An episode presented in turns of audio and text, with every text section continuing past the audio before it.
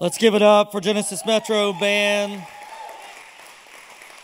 leading us in worship, man. We take what the enemy meant for evil. Mm, is that good or what, man? I hope, I hope everybody is coming out of the the polar Arctic uh, vortex thing that we've been going through. I saw a lot of memes going around, and I got to tell you, I enjoyed some of them.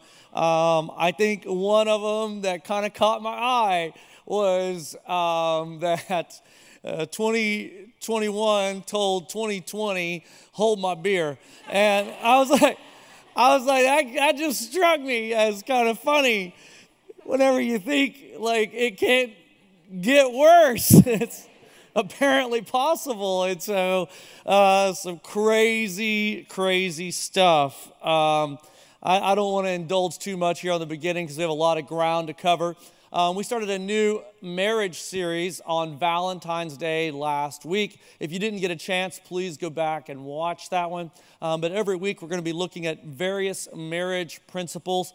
Uh, today, in particular, we're going to be uh, kind of touching on conflict resolution and, and really trying to drill down into uh, how to handle slash uh, maneuver through or cover from that conflict. Not that any marriage in here has had any conflicts during the pandemic and then the Polar Express that came through. I don't, I don't know if this is going to be for everyone in here, but if you've had any, then I think we can, we can try to work on it.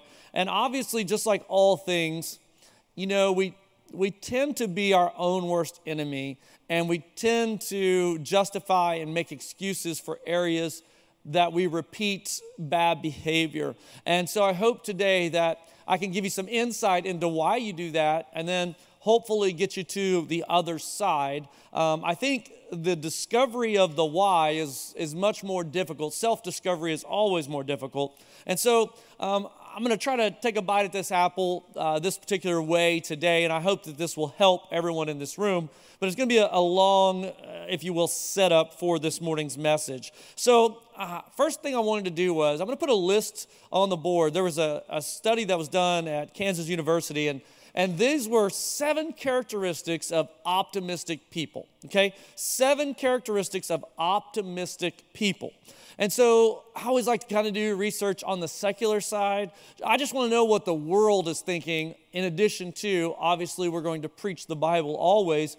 But I thought as we looked at this list that I would like to take this as a template and lay it over your relationships, the ones that are the most important relationships to you. And I wanted us to just kind of do a real quick inventory of like when you wake up in the morning, are you optimistic about your marriage? When you wake up in the morning, are you optimistic about your profession? When you wake up in the morning, are you optimistic about your children? Uh, so when you woke up on Sunday morning, were you optimistic about your church? And, and so as you start thinking about that, we could go through these, and I don't have time to spend on all seven of them, but sometimes I think we think we're optimistic, but we need something to measure it up against, right? Because everybody can think whatever they want to think until you measure it. So here we go, just real quick. They express gratitude. When's the last time that you expressed gratitude in your marriage? When's the last time you're like, babe, just thank you. Thank you for loving me.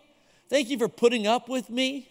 Thank you for the rock that you are. Thank you for the great. Thank you for the fun. Thank you for the dependable. Thank you for the safe. Whatever it is. You know, you know what? Let's just go ahead and do it right now. If you're not with your spouse, just look at the person next to you. Just say thank you for some. Thank you for being here. Thank you. Give just give them some kind of thank you. Maybe a high five. Let's get the spirit going.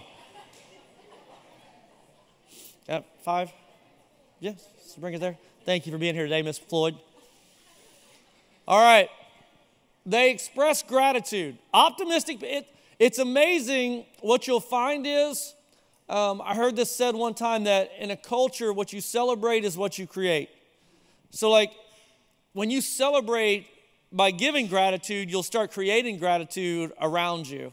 Um, they donate their time and energy. I just wondering, like, you know, if you're going to be an optimistic person in your marriage, like, how much time are you going to donate to the cause? They're interested in others. So they're not always trying to dominate the conversation about themselves. They're thinking about other people. Instead of, instead of waiting until that person gets home, whichever spouse gets home first, you're, you're not waiting until they get home and like, ah! You're like, so how did your day go today? Yeah. Wait your turn, you see? Because they're going to ask if y'all are doing it right. Oh, well, how did your day go? And then if it was something rough, you can throw it in there. Um, they surround themselves with upbeat people. You know, man, negativity is tough. Would everybody say amen to that? Do you think we have a little too much of that in our culture today? Say amen. Amen. Hallelujah. Praise Jesus. We'll go old school, throw a hallelujah in. My gosh. They don't listen to naysayers. I think those are kind of two uh, people. I told our staff this week if I ever ask you a question and you start with can't, man, that is tough for me. That is tough for me because I believe I have found, like, I don't know what the percentage is, but it's got to be almost 90 plus. That if you want to bad enough, you can figure it out. You, there's not a marriage that if two people want to bad enough, they can't figure it. but if you start with can't you've already given yourself a mental out. And the church said that's right. That is right man. Y'all are y'all are good. We're, we're having a good time here today.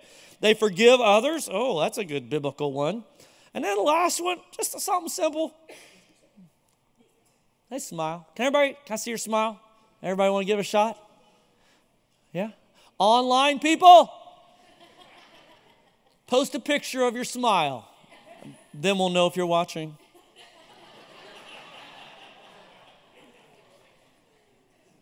Man, have you ever gone to a church and the people at the door are like, Do you go here? What? I got Bonnie shed a hair on me or something.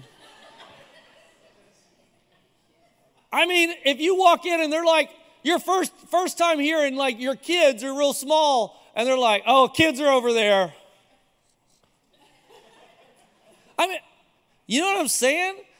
Like it's it sounds like such a trivial thing to smile, to be nice. But when's the last time you went to a Whataburger or a McDonald's and you got a smile? But you go to Chick-fil-A, it's every time.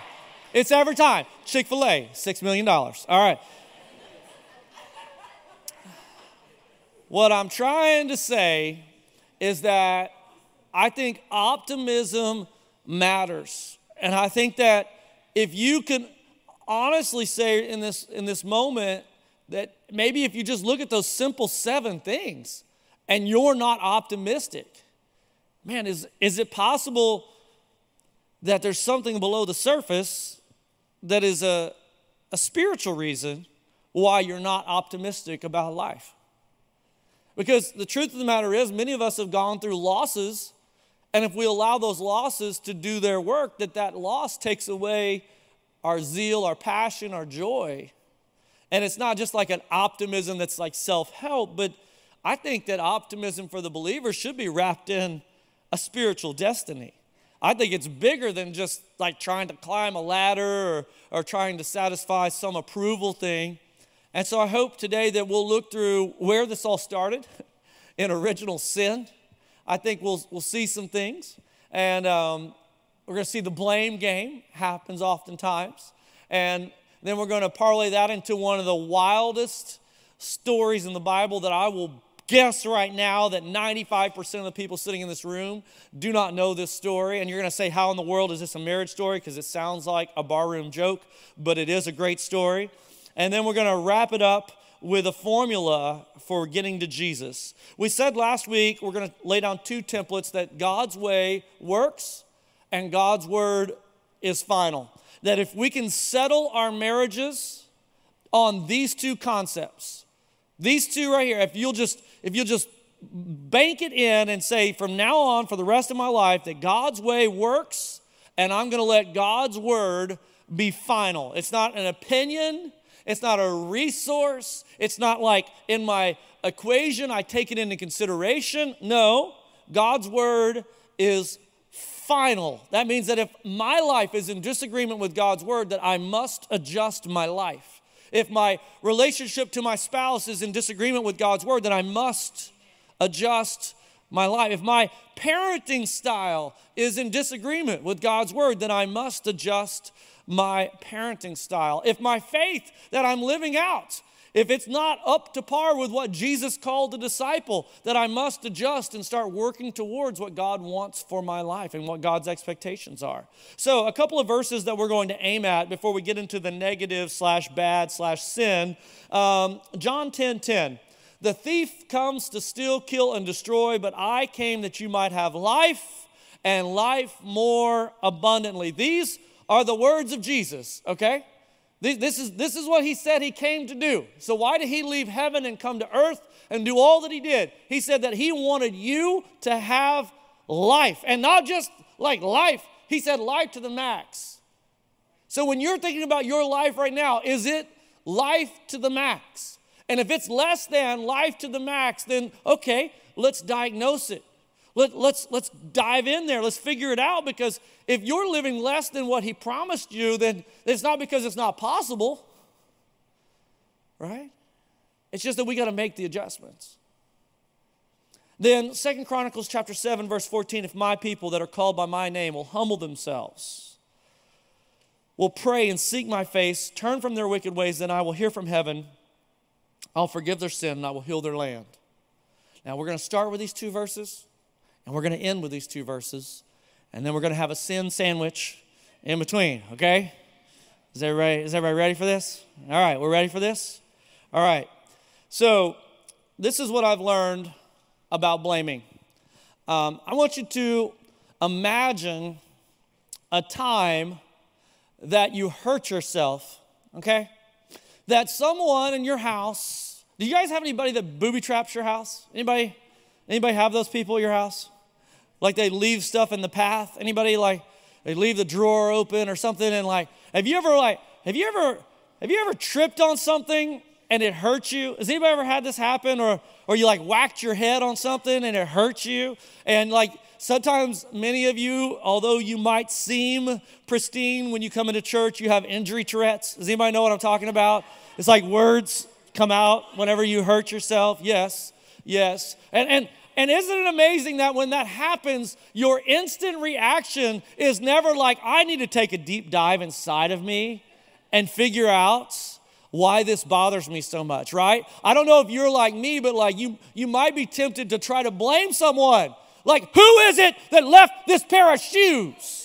Who is it that left this laundry bag? Who, who did take this trap? I spilled something, but someone else did something that was the catalyst for my mistake. So I can't be mad at me. I have to be mad at someone else. And the church said, Amen. You just let me know when I'm preaching to you. Just let me know. Just let me know. I, I liken it to a golfer, right? Have you ever seen a golfer? Like they duff a ball. Do they introspect themselves? What do they blame? It's the club. It's the greenskeeper. He put the hole in the wrong place. I heard a guy say one time that the, the tree was in the wrong place.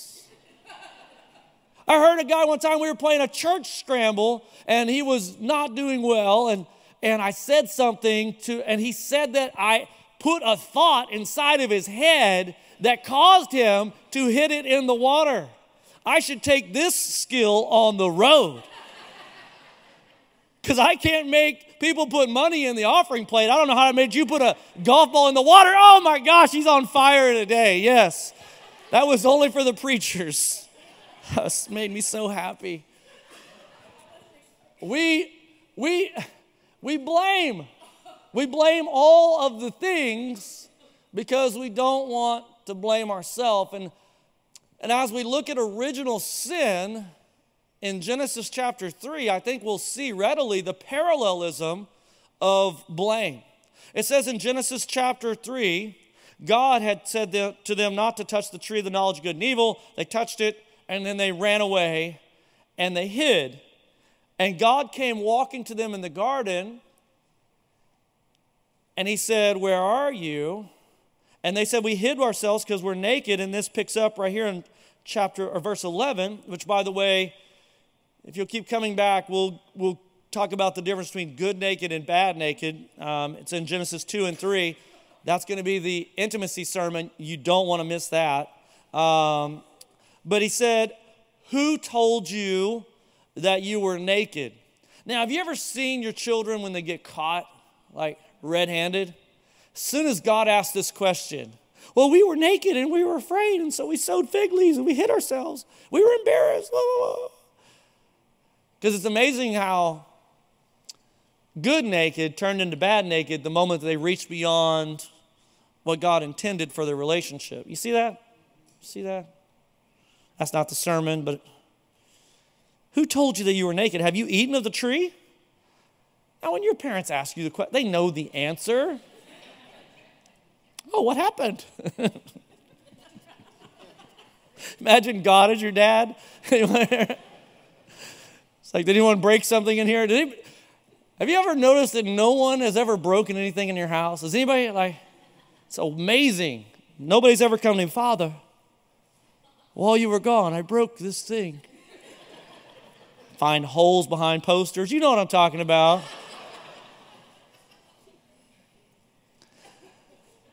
All right. Have you eaten of the tree that I commanded you not to eat?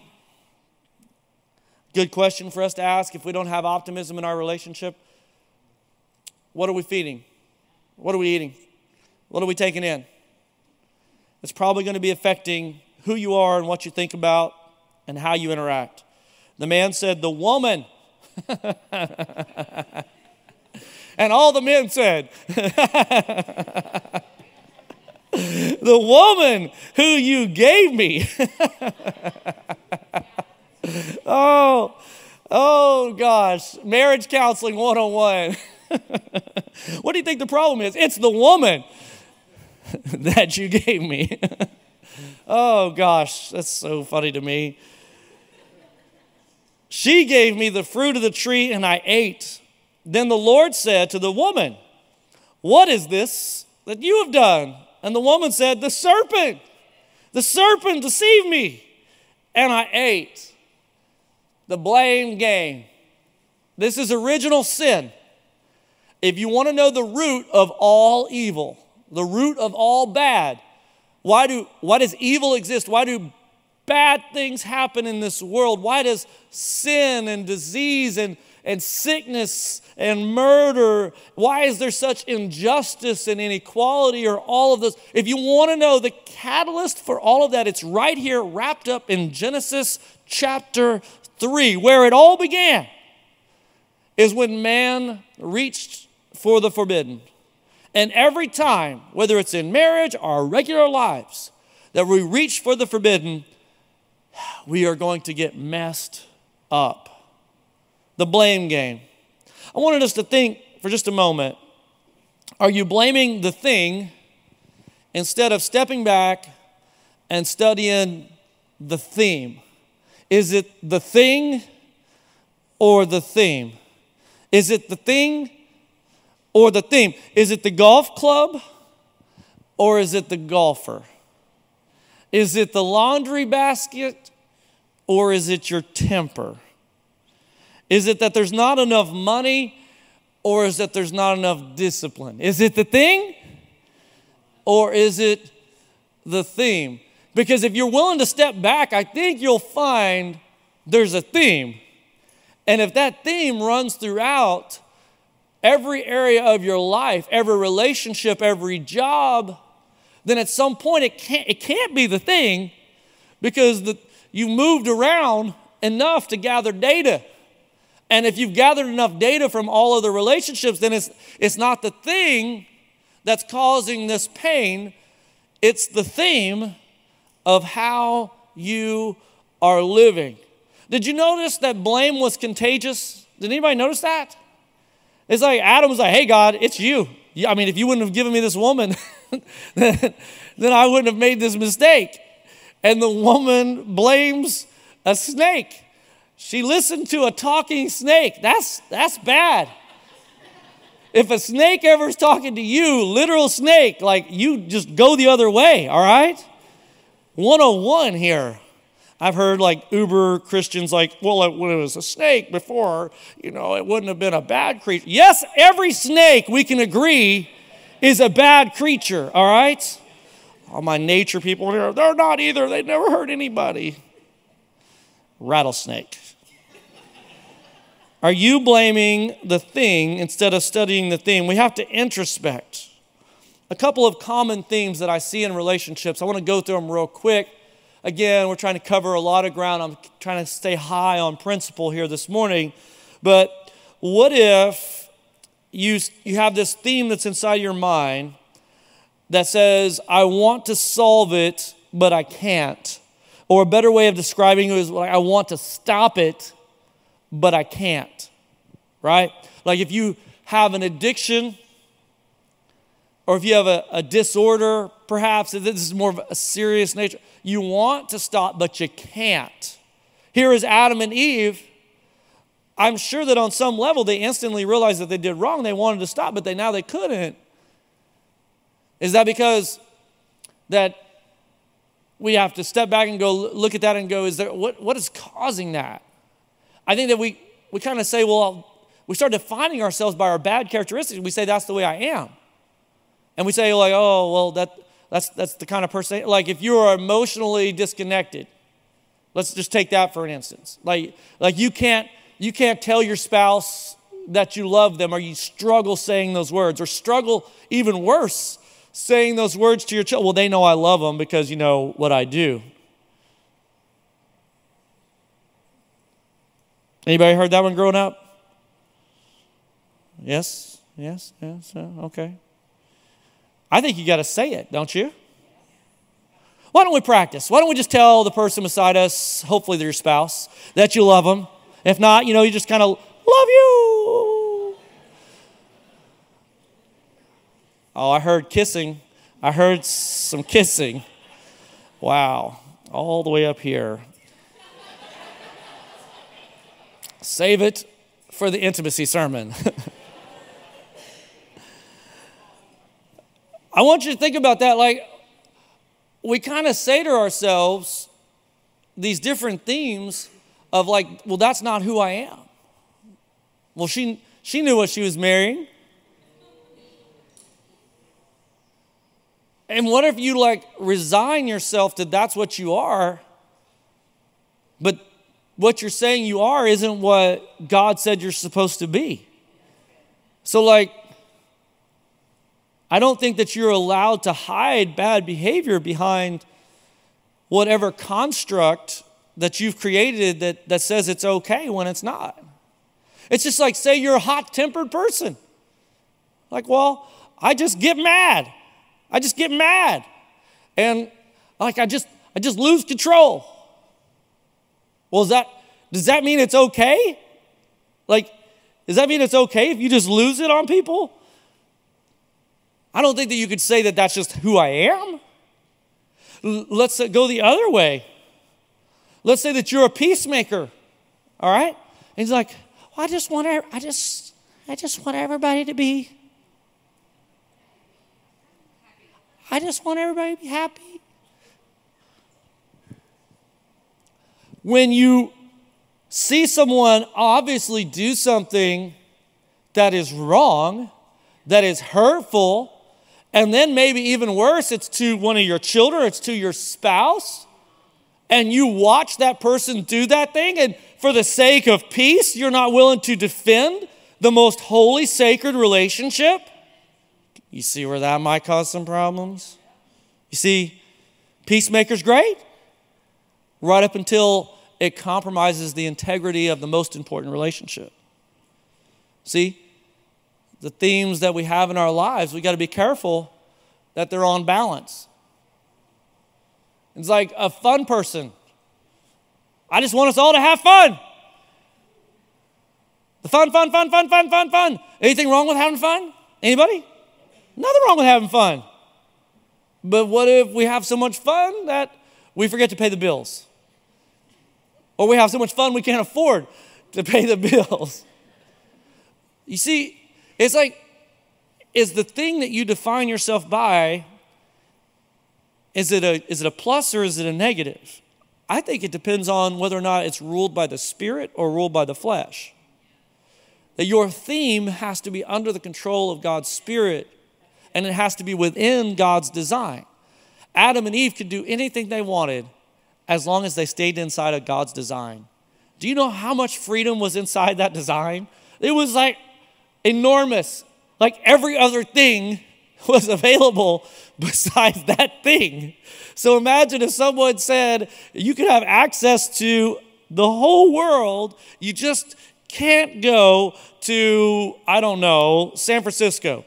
Who would want to go to San Francisco? But I'm just saying, I'm just kidding. All my California people in here, quit throwing rocks at me. But why, why is it that we want to go to the places that we're not supposed to go? And every time we run from God, do you think we're making it better? Because they ran from God, didn't they?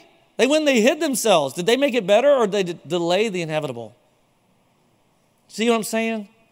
You might be thinking you're getting away with it right now, and you're just hiding in the hedgerow with some fig leaves on, and God, you can hear the footsteps. He's coming. He's coming. You can't hide it from Him. He knows everything about you. Why are we playing this game as though God does not know? Man, I hope that you would take a moment and think about it. What are you blaming for your bad behavior? Can we change the theme this morning? It says that they reached outside of what God had prescribed as good, and everything else became broken as a result. I will tell you that every part of your relationship that is broken is because of sin. It's not because of your mom and dad. It's not because of some terrible thing that happened. It's because of sin.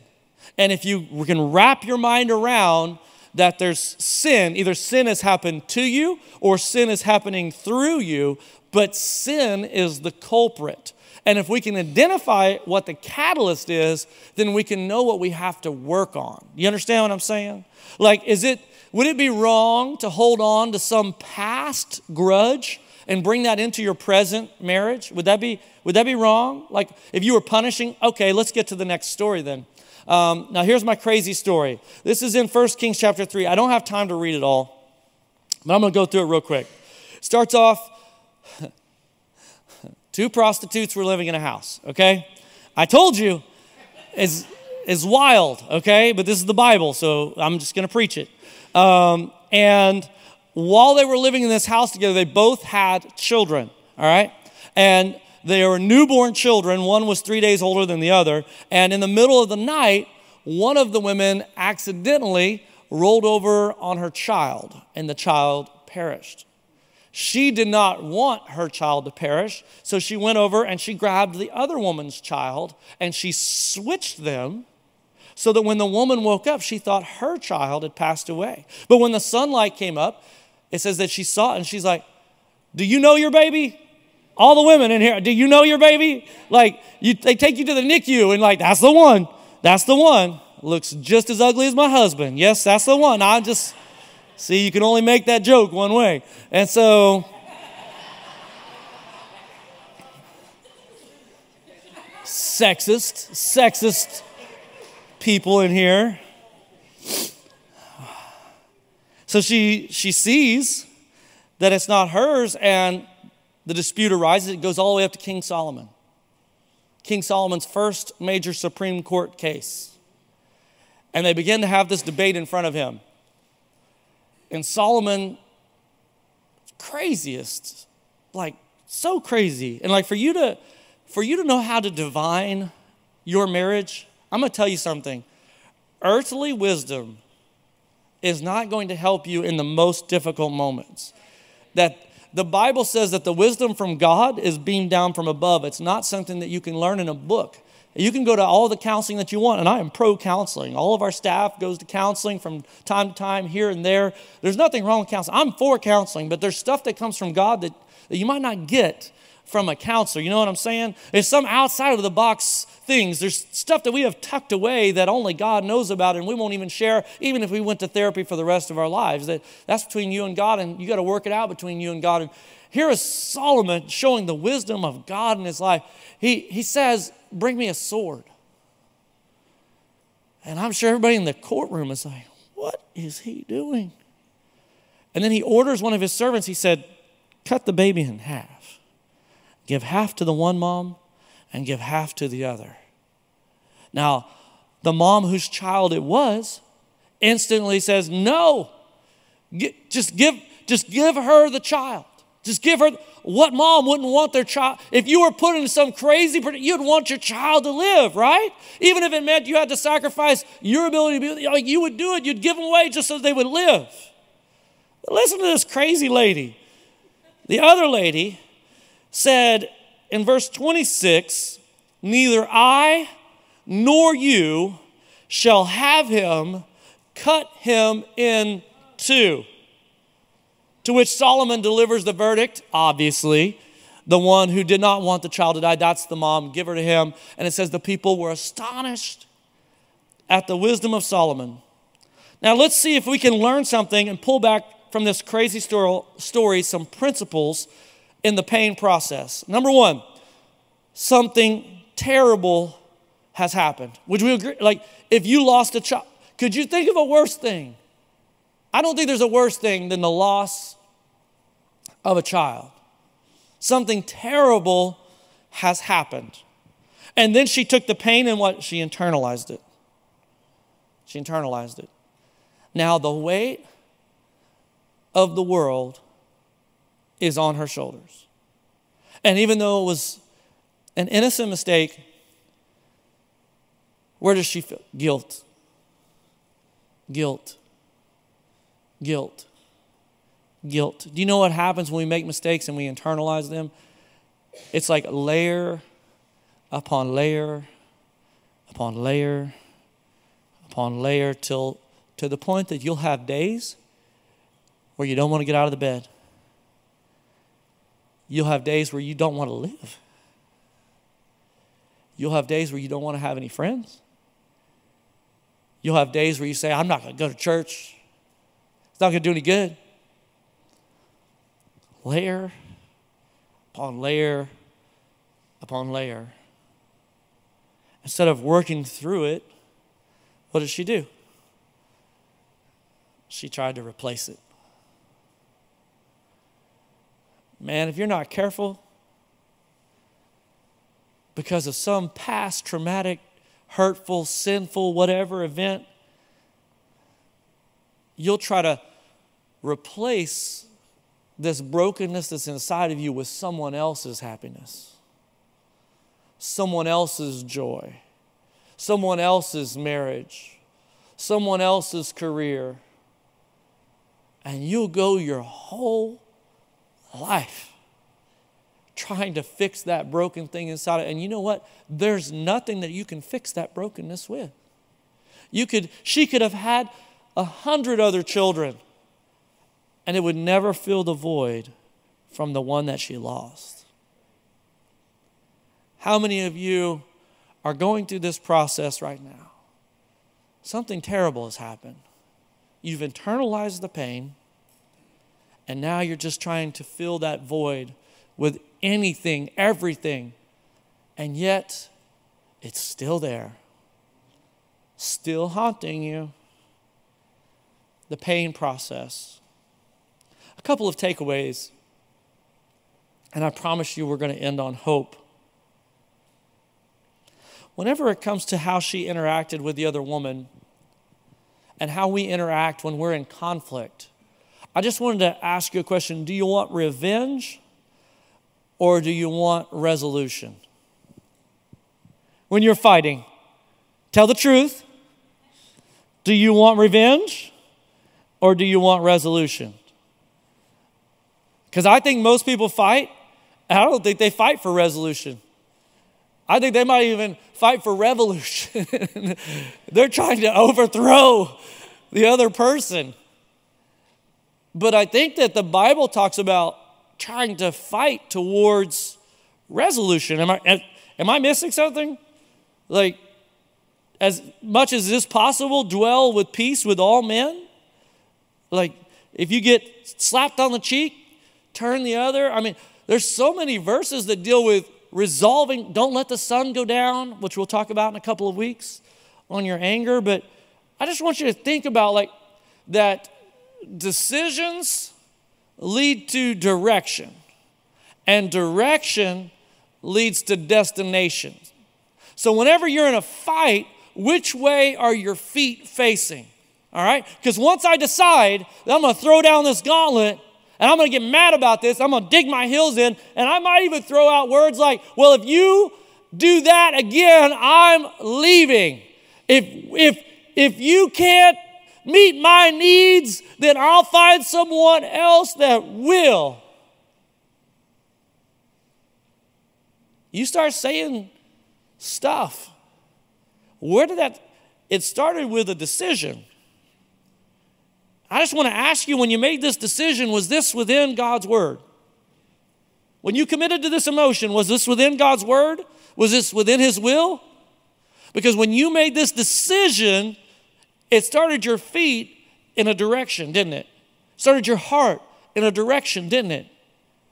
And if you don't stop this direction, it's going to end at a destination. The train is pulling out of the station, it's on the tracks. Unless you stop it, you will arrive exactly where you want to go. So many people are fighting, and I always tell people in premarital, I say, Tell me what you want the result to be. And they want the result to be, oh, we want to be happy. we, we want to love each other. We want to It's always what they what they say they want, and then like then you okay when when you're getting in this disagreement, how are you going towards that? See the disconnect? Does everybody see the disconnect? If what you're getting ready to say isn't going to lead to the destination that you want, then should you say it? It feels good though, doesn't it? Feels good. I'll say this. Oh my gosh. Man, I, the enemy comes to what? Mm, he does a does a good job, doesn't he? And you know that he has no power except that we let him have. In the garden, original sin, did they have to? No. Chose to sin. When we make mistakes, is it because of our addiction? When we sin, is it because of a disorder or do we have some sin inside of us? Because we're all broken.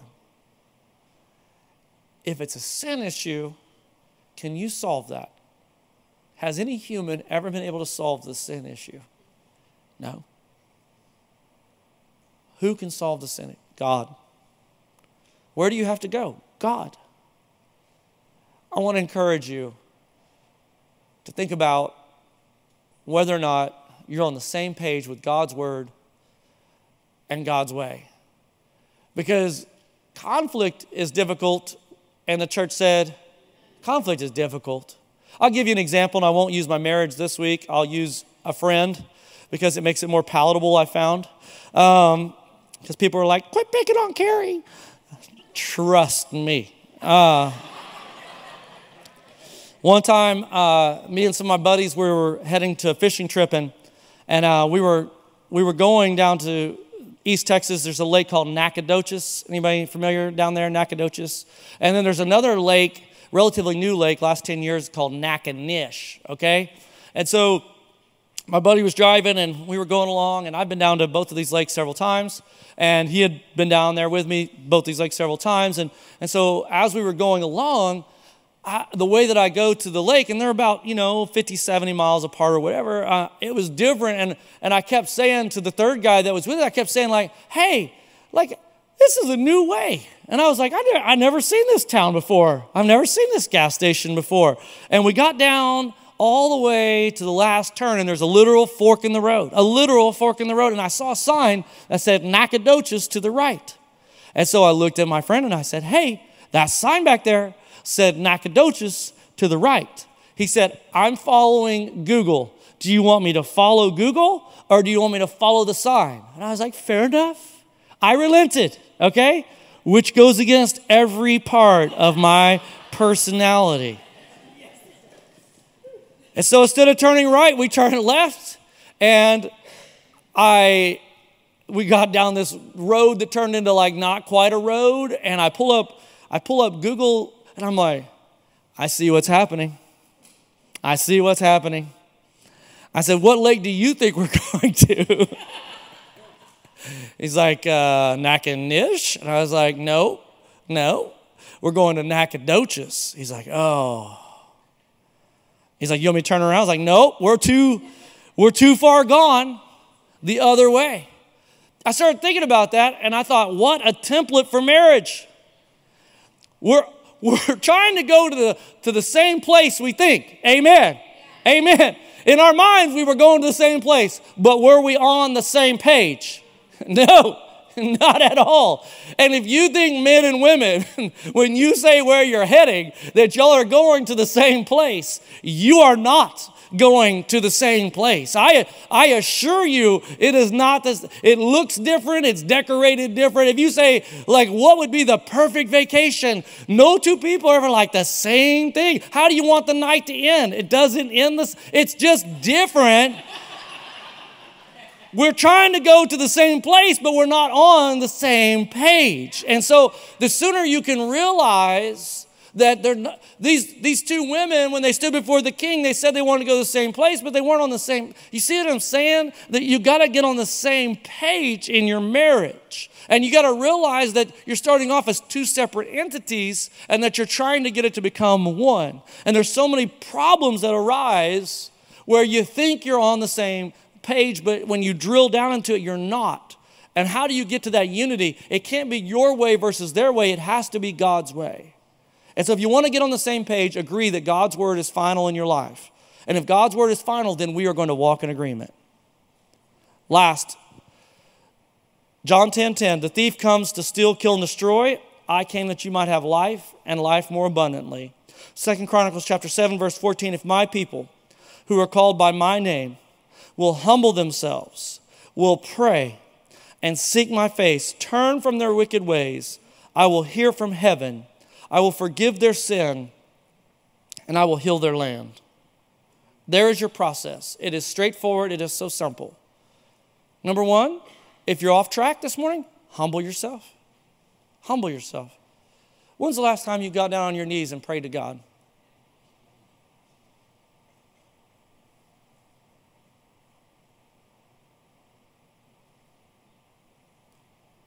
I bet for the average Christian it's been years. Pray. Seek his face. That's not a quick prayer over a meal. That doesn't even count. I don't even, like, most of the time I'll tell you, I don't even bless I feel like I've blessed my food and God, like, heard me. And I'm like, God bless what I shall eat for the rest of my life. That's, that's not, some people, like, think that's prayer time. That's not prayer time. Like, the world isn't going to change over your, like, blessing your, your Cheetos, okay? That's, it's a different thing to seek God's face, to earnestly get down on your knees and pray and seek His face. Do you want Him to heal your land? Do you want Him to forgive your sin? Then you're going to have to go through the process. No one ever overcame sin without going through this process. That's why I can tell you with all honesty that we can solve any problem that you're facing if we'll just do it God's way. Let's take a moment, let's pray. Then we're going to worship and pray for a breakthrough. God, as we humble ourselves before you, we confess, God. We confess that we are fallible. We confess that we are blaming things when there is the theme of sin in our lives, the theme that was passed on from generation to generation, that sin nature that's inside of us that God, we sin because we're sinners, and that God, there is only one solution to that sin, and that is your grace, your forgiveness. That Jesus Christ died on a cross so that he could save me from my sins. That is my solution. That is my salvation. And if a couple is sitting in this room today and they feel the distance starting to creep in, that the train has pulled out of the station, they're headed toward divorce, God. I pray in this moment that they would realize that there's a way to fix things, there's a way to repair, there's a way to reconcile, but it's going to take both parties saying that God's will is first in our lives, that God's word is final in our lives. And I promise if you come to agreement on that, He will start fixing you. Don't try to fix them because that's God's job. You need to be working on you. And if you're both deciding to let God work on your hearts, I'll tell you, whatever God is doing, He always brings things together. Lord, we pray today that couples would have a breakthrough. Would you stand with us?